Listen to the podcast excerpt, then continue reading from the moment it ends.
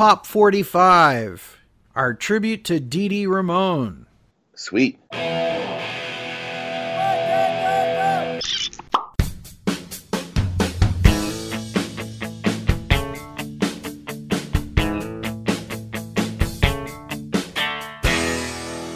Welcome back to Pop. I'm Ken Mills, one of your hosts here today, and today we're doing a very special episode. Today I'm joined by Craig Cohen. Welcome to Pop, sir. Oh, thank you, Ken. It's always a pleasure to uh, to hop on and chat with you. Now, you and I, we both really love the Ramones. Great band. They are seriously American punk for all intents and purposes. They typify it, correct? I would I would say so, and I would argue that. I would also say they're probably one of the top five greatest American rock bands of all time. Agreed, but it's also kind of bizarre in the sense, uh, like we were talking a little bit about this off mic, but the Ramones, to me, as much as they're an, a great American success story, they're also uh, a great American tragedy, right? Oh, totally, totally. Be- yeah. I mean, a lot of people would trade, you know, body parts to have the career that the Ramones had, but sadly, it's like the old line that a prophet's never appreciated in his own hometown, right? And it's weird because the Ramones could go anywhere in the world and play huge venues, but in their own state, it was like a ghost town, right? Yeah, I mean, they played the same clubs and theaters um, in 1978 that they played in 1988 here in the States. Mm-hmm. There's what I'm going to call Hot Topic or Spencer shirts. Yeah. Like, for example, there's just this certain cadre of bands that you will see people wearing their shirts, but you don't necessarily see them buying their music. And if they do buy their music, it's nothing beyond a greatest hits, usually, right? Like, for example, mm-hmm.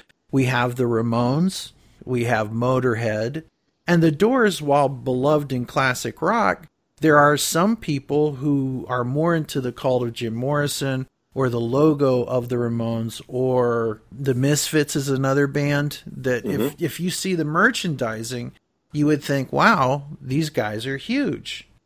But sadly, it didn't always translate into sales of album and attendance, right?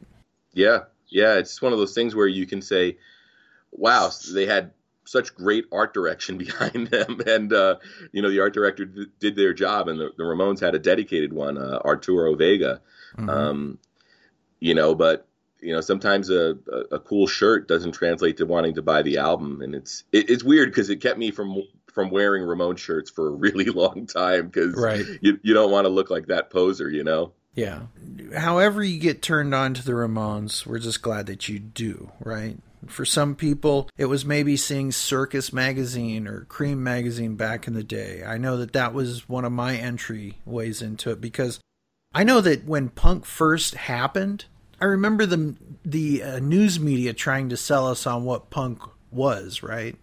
Yeah, yeah. Because this was uh, spitting on people, razor blades, safety yeah. pins, and uh, do you remember anything from those times? Not really. I mean, I know we're we're a couple years apart. That's a nice way of saying I'm an old bastard. well, I'm getting there too, Ken. You know, I was more probably like the post end of the century exposure, and a lot of my exposure was, you know, I lived in the Northeast. Howard Stern was really big regionally at that mm-hmm. point, and the Ramones used to be on Howard Stern all the time. So it's funny because I didn't get into the Ramones until a, a lot later than I should have and but I knew everything about them because of the media exposure they had, you know, through Howard Stern and and New, they were New York bands. So living in New Jersey, you would see the local, you know, Uncle Floyd show and mm-hmm. um, Howard Stern and and all that kind of stuff. So it, it, it, was weird because, like I said, it took me a, a, a, long time after that to get on board with the music, you know. Uh, so the, the thing I really think, and I'm sorry, my, my dogs are going nuts. That's okay. Your dogs are translating for other dogs. One of my dogs is actually named. Um, he's actually a Ramone. It's Frankie Ramone. Ah. but I think the other thing is, you know, like with the punk uh, attitude and style is, you know, they wore that stuff off stage and on stage. Right, that was their uniform. Like Kiss at least got to take the uniform off occasionally. These yeah. guys were stuck, you know what yeah. I mean? There was no confusing them when they came into town. It was just kind of bizarre. But it's weird because you look at the origins of punk or what became punk, you, there was everything from punk to what became new wave to power pop and things like that. But punk really, when we look at critical success for punk, it's always the Sex Pistols, right? Yeah. And I've always felt that that was kind of a, a red herring in a sense because I look at two other bands as being more punk than the Sex Pistols, and that's the Clash and the Ramones, right? And I think that if it weren't for the Ramones, kind of breaking down some walls, you might not have had that big of a splash over on the UK side of things. What are your thoughts? No, it's t- totally true. The Ramones played um, London on a July 4th, I want to say 1976. And that's what brought punk to the UK. Mm-hmm. You know, after that, that's when, you know, the guys in the Clash decided to become the Clash. And, you know that's when the seeds of the the Sex Pistols were sowed, and mm-hmm. you know that's when punk really came to the UK. It took the you know the Ramones bringing it there, and that was a trend that happened. You know, the Ramones go and play DC, and then all of a sudden you've got Bad Brains. Yeah, it was like everywhere they went. And that was part of their appeal. It was that whole do it yourself attitude where they would show up in your city in a van. They would play an amazingly fast, catchy set in 35 minutes, and then they'd leave and these kids would look at each other and say, "Wow, this is it. It's amazing. It it it made me feel you know a way I haven't felt at a rock at a rock show, and it also looks like you know these look like you know I look like these guys. I can do this. Whereas mm-hmm. you know mm-hmm. Nobody went and saw I think Joe Perry and and and Steven Tyler and Aerosmith and and said, yeah, I can be those guys. yeah, it was a little bit harder to reach. And now we should mention that birds are now uh, translating what you're saying. So eventually, this is going to be like the Sergeant Pepper's album, where all the birds and animals and giraffes and everything are going to come herding through here. I probably have the worst studio for podcasting now with this, you know, menagerie of animals. I was going to say it's literally a menagerie. So lizards are relatively, they really don't make a lot of sound. So maybe that's don't give my wife any hint, okay. any hints, because she's been asking for a, a lizard. Oh, okay. I'll bet she has.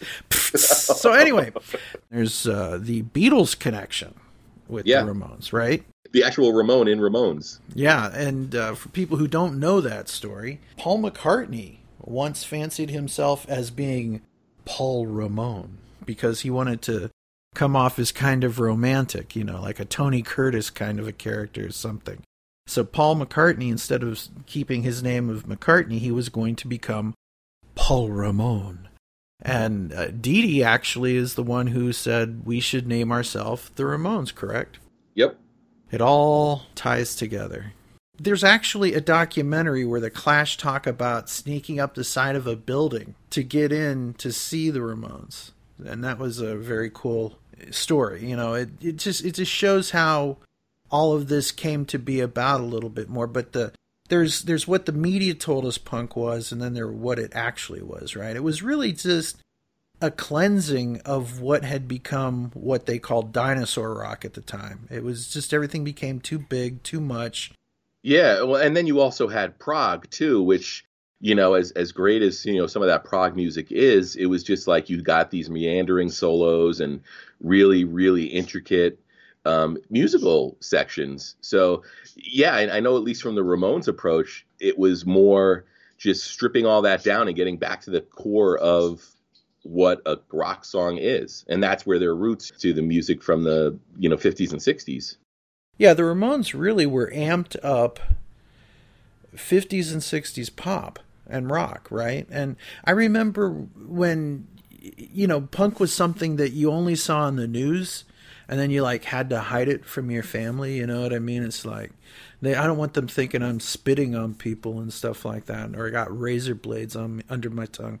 But i remember when the ramones were on Sha Na because Sha Na Na for those who don't know had a a variety show. It was a half an hour long or so and Uh, they had all sorts of oldies acts and current bands, but they were able to get the Ramones. And that was such a shock for all of us kids to see the Ramones in this setting of like a throwback oldies kind of a group. And I, my mom never really had a chance to listen to them, but when they played, she said, "Well, that's just Chuck Berry turned up." Right. That's all that is, and, and she she recognized the junka junka junka junk, you know, and boom, and there it was for her. So it made sense. And uh, then, of course, there was Rock and Roll High School, the movie, and I think that that might have been a bit of a career mistake in some ways because I think that it took away some of their progression, some of their um, as far as building a reputation. You know what I mean? Yeah, and and the thing is, the frustrating thing about the Ramones is they put out four great albums right out of the gate, which how many bands can you say did that? You know, they did the self-titled album and then Leave Home, Rocket to Russia.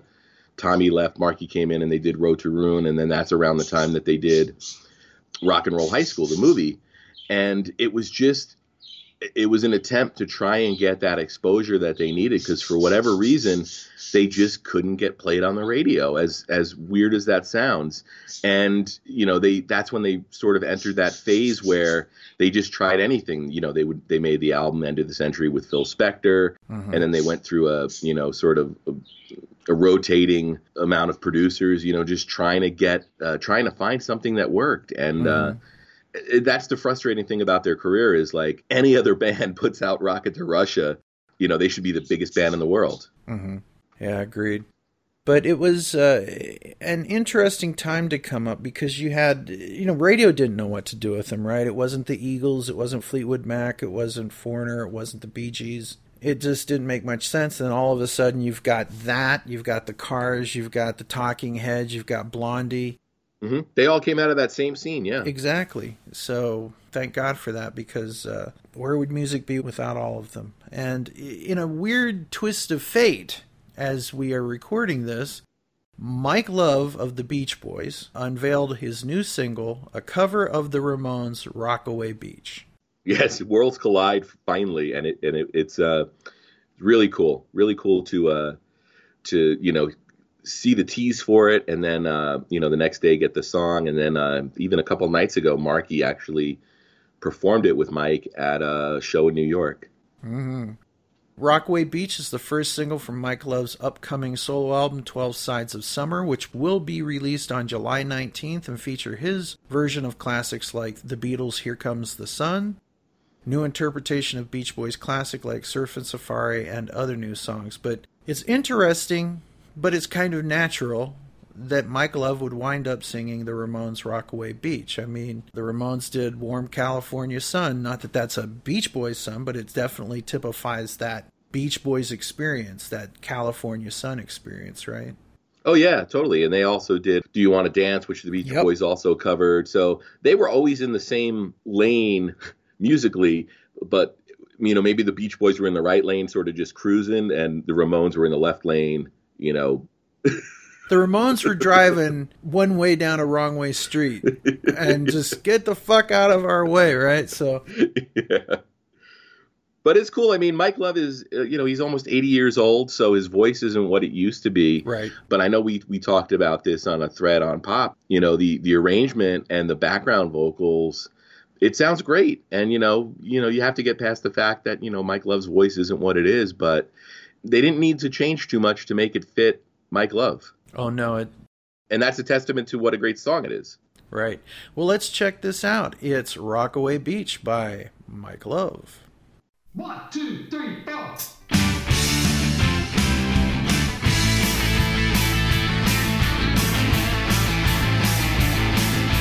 Chewing out a rhythm on my bubble gum. The sun is out and I want some. It's not hard, not far to reach your ride to Rockaway Beach. Rock, rock, Rockaway Beach. Rock, rock, Rockaway Beach. Rock, rock, Rockaway Beach. We can hitch your ride to Rockaway Beach.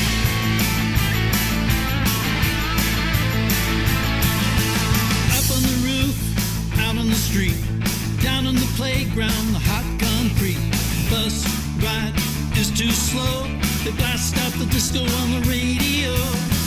Rock, rock, rock away, beach. Rock, rock, rock away,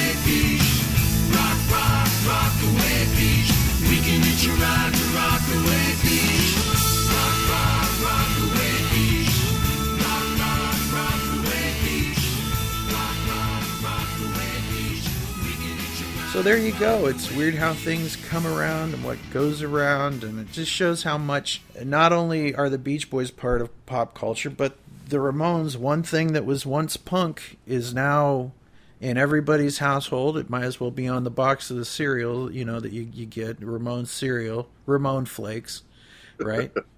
With actual Joey dandruff hair. It would be wonderful. actual dandruff from Joey's hair. anyway, today we're doing something really special. And you came up with this concept and you put this together. You kind of produced this just as Christine produced the Shazam episode. You're producing this episode of Pop.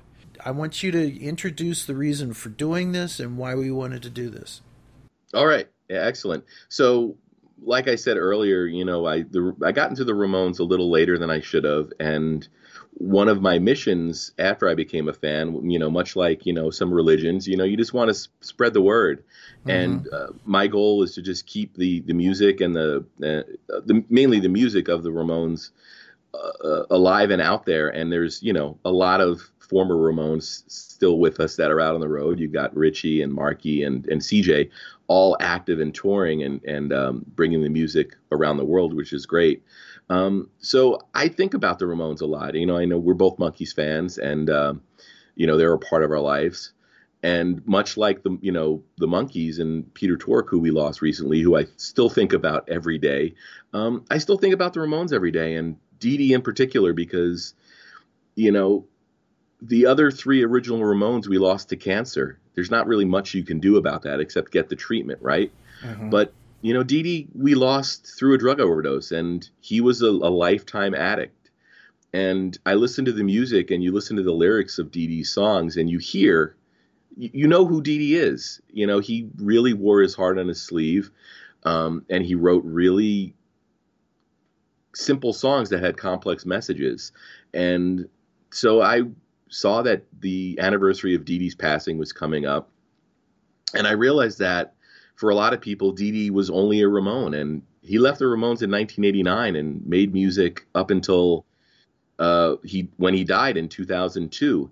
So my intent was sort of just to compile uh, a little timeline of Dee Dee's life right at the end of the Ramones, you know, through their Rock and Roll Hall of Fame acceptance speech, and um, it came together real naturally. Um, thankfully there's a lot of stuff that we have access to online video clips interviews um, and he left behind some great music for us so i just threw that together and then that's when i called you up and said hey can you be the, ve- the vehicle for this And you know, it's important to take a look beyond just what we know something as, right? Like, for example, go a little bit deeper. You're going to go really deep in this. I, I listened to what you did here, and it's not everybody's cup of tea, right?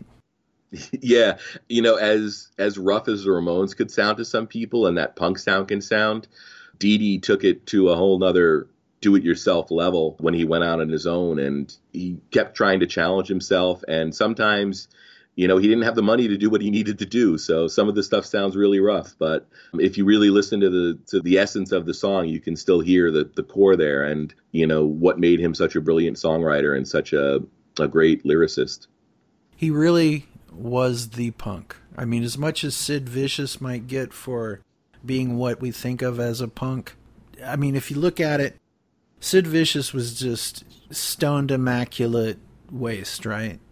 Oh, yeah. And then you've got like Joe Strummer, who was more politically active. Dee Dee was just a right to your face, man. He- He's a punk. He is what he is, and he counted it off. And how many people are famous for just counting off a song? I mean, yeah so Dee Dee Ramone Douglas Glenn Colvin was born on September 18th, 1951, and we lost him on June 5th, 2002. We dedicate this episode to him, and we're going to have him count off our tribute to Dee Dee Ramone. Take it away, Dee Dee.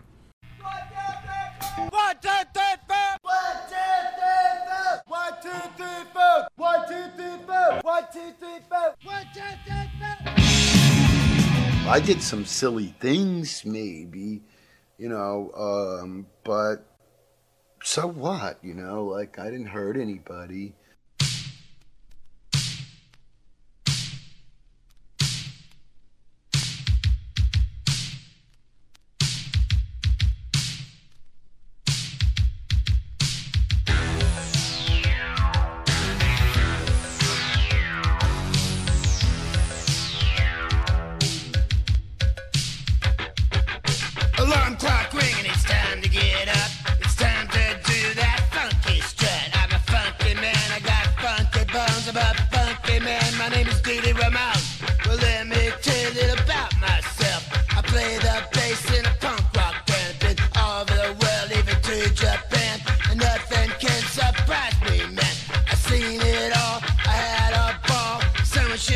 Good.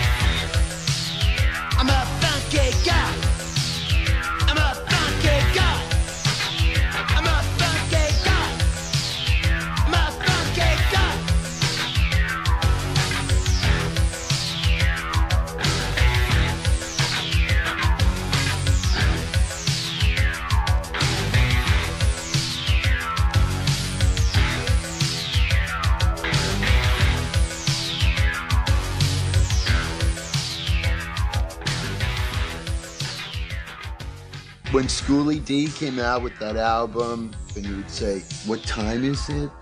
And it's Gucci time, you know. I understood that. It's rising above oppression, you know. A Negro being able to buy a Gucci watch, great, you know. I'm a Negro too. I felt the same excitement when I could buy a Gucci watch and spend a lot of money, like an outlaw. I don't think it it was worth fighting over. It wasn't so good anyway. The album, you know, I, was, I couldn't do rap. I was trying. I don't know how. I'm not good enough to know. I don't, you know, I'm not a Negro or something. I don't know what it is. I just can't do it. I wanted to.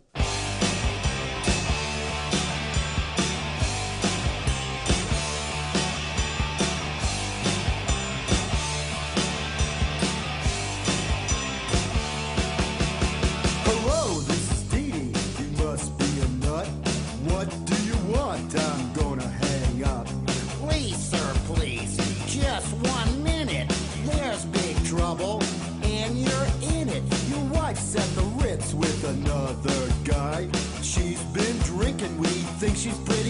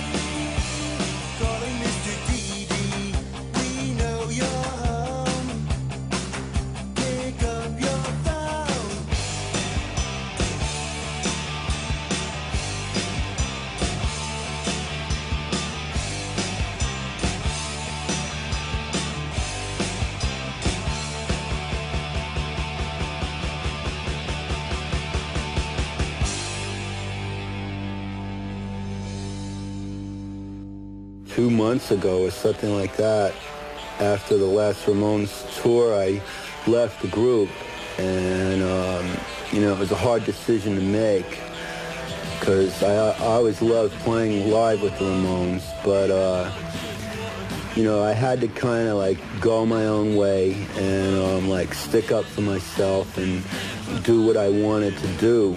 They're freaked out, you know, like um, at first they didn't believe it. They thought I was just going through a midlife crisis, that I'd be back. He won't be, though, and the traditional artistic differences aren't the only reason why.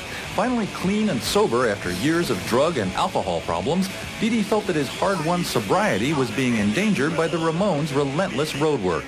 The Ramones always attracted like people who were heavy into drugs and stuff, and uh, the people that come around, you know, it's a nightmare.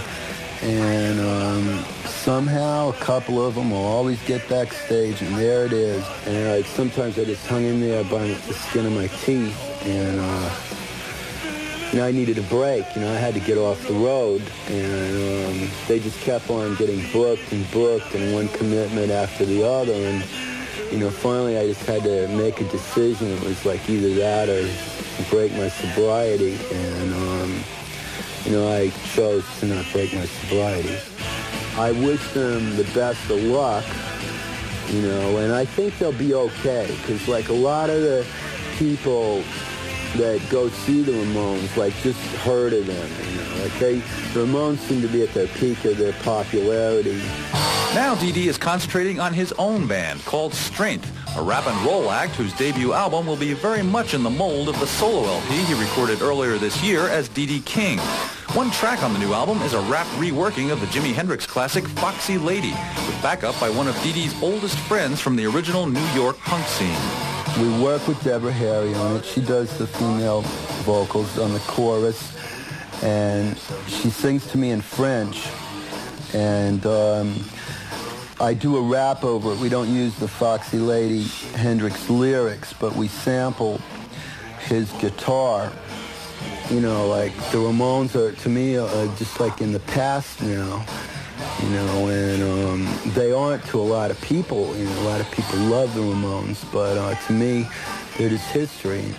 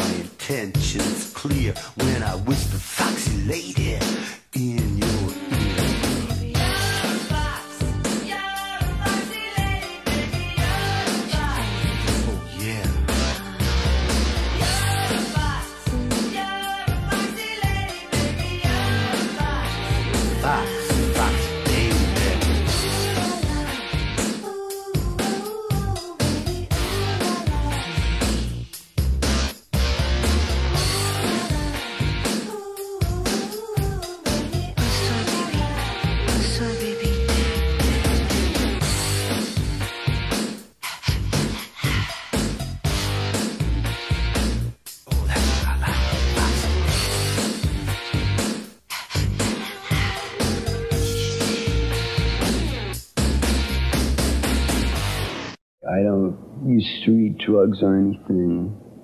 Um, I have to go be, you know, under like a doctor's care all the time because of what I did to myself.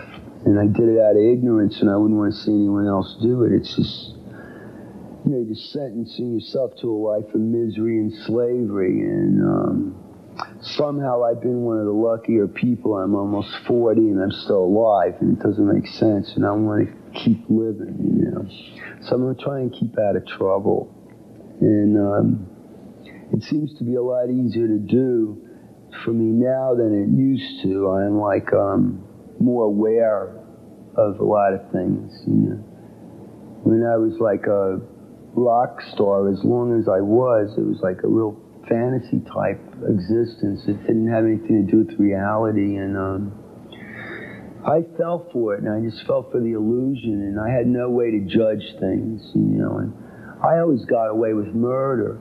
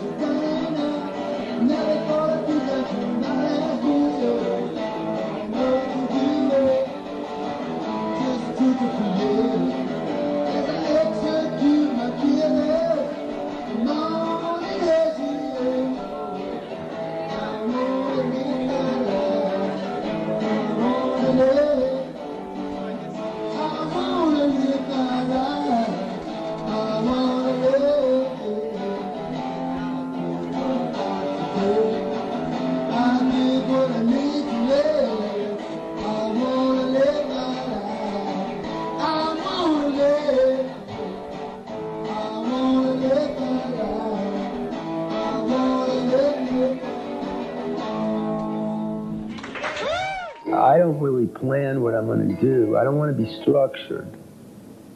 Now I have a you know, a, a general like Ramones type arrangement for any song I play, but I don't stick to that. You know, um, it, it is definitely the most comforting way to approach it. I feel very secure, but that's I'm trying to go beyond that. My own way, my you know little way with my limited way I can. That's what I'm trying to do.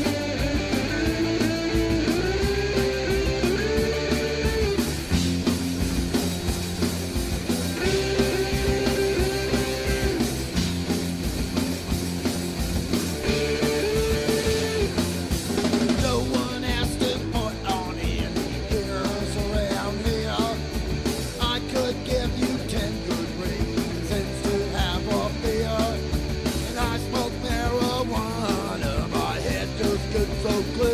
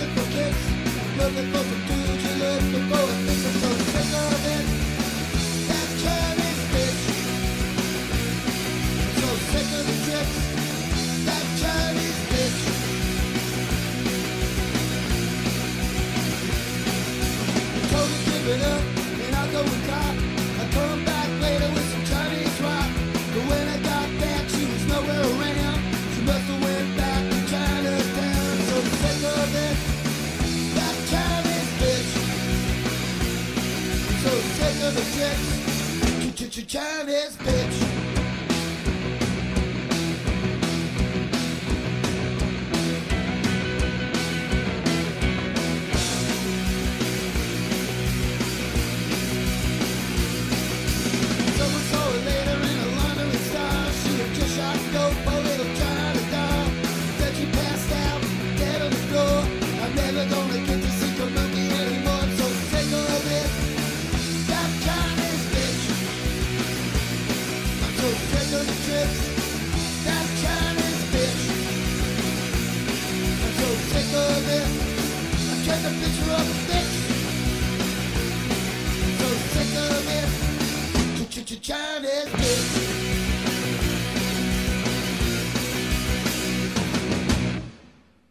Drank about four pots of coffee already this morning. Yes. I love coffee.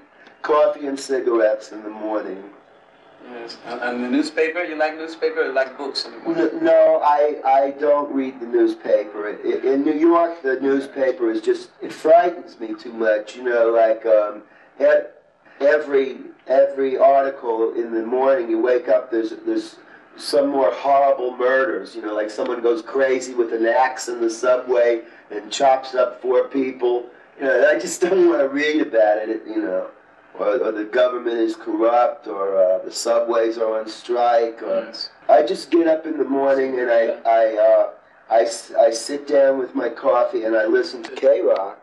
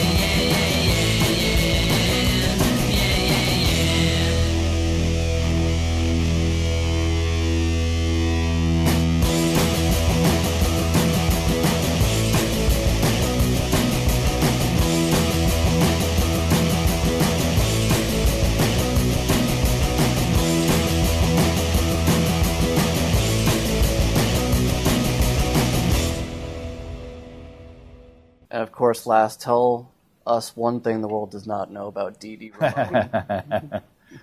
wow, Dee Dee, that's a whole book. uh, Dee Dee was a whirlwind hurricane. Um, Dee Dee would say something in front of five people, and you would never think in a million years that, that he would say it. Uh, there's, there were a few incident, incidences that happened that I, I was stunned. And uh, he was very unpredictable. But the best songwriter we ever had. I mean, the guy had a very vivid, childlike imagination. When you read his books, you see that his, his biographies about him and his writing, they're not, they're not, they're not, I'm not saying truthful, they're just colored uh, with a lot of exaggeration, uh, which makes him a great songwriter. There'll never be another Dee Dee, ever, ever. He is the original. He's the guy who wrote the book on being a punk. Right. He's the guy. Hi, I'm Dee Dee Ramone, and uh, I'd like to congratulate myself and thank myself and give myself a big pat on the back.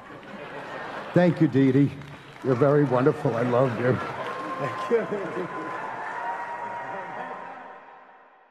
And that was Pop's tribute to Dee Dee Ramone. Thank you, Craig Cohn, for producing that segment for us. And we just appreciate it. And we, we hope that we've turned you on to something new. Maybe you've never heard anything by Dee Dee Ramone. Well, today you had a chance. It's look at it as a Dee Dee Whitman sampler, right? yes, and thank you for uh, for for allowing me the platform to do this, Ken. Well, you are part of our staff here, and come back and do more with us. As a matter of fact, you and I will be at the Nashville Rock and Pod with Christine the Button Queen, Matt Porter, Gary Schaller, a who's who of our little podcasting world. Anthony Porter, so many people are going to be there. It's going to be a blast. Brian Cramp, Tracy Yashulas, so many cool people that have been part of not only this show, but all the shows that we do. Lee McCormick. Yes, Lee, our Fonzie. yes, You know. uh, I'm looking forward to it, Ken, because um, as we as we know, I missed the first two Rockin' Pods, so this was a a, a case where I said when they it, when they do Rockin' Pod three, nothing is going to keep me from going. Right. Like all great trilogies, this is the third one, right? This is where it really goes off the rails. Wait until you meet Lee McCormick. I'm telling you, everything you've ever thought, it's all true. it is all true. So, oh.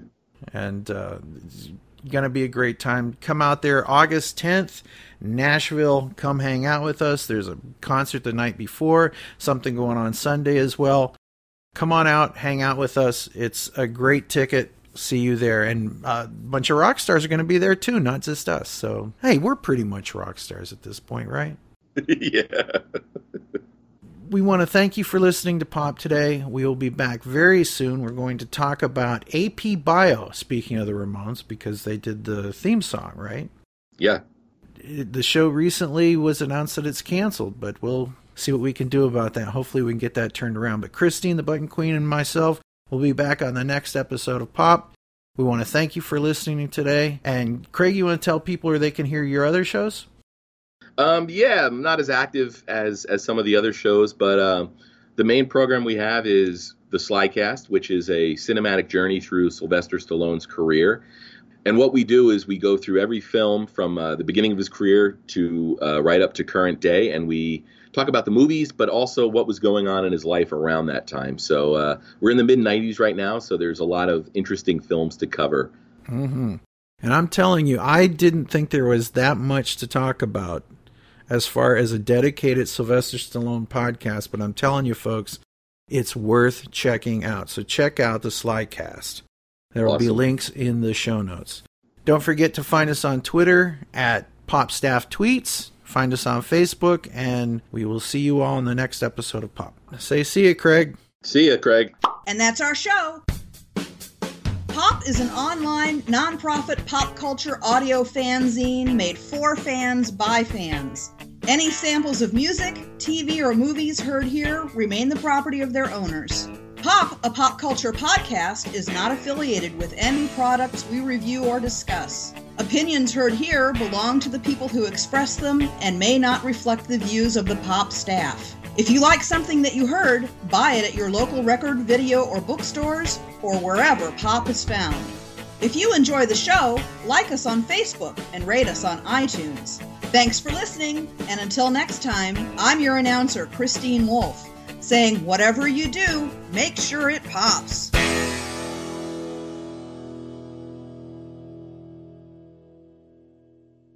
Say goodnight, Dick. Hey, Ken.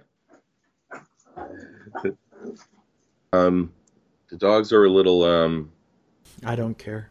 okay, and uh, the birds are awake as well. So if they get too noisy, I can I can put them to sleep. Fuck the birds. I know. I never really liked Roger McGuinn anyway.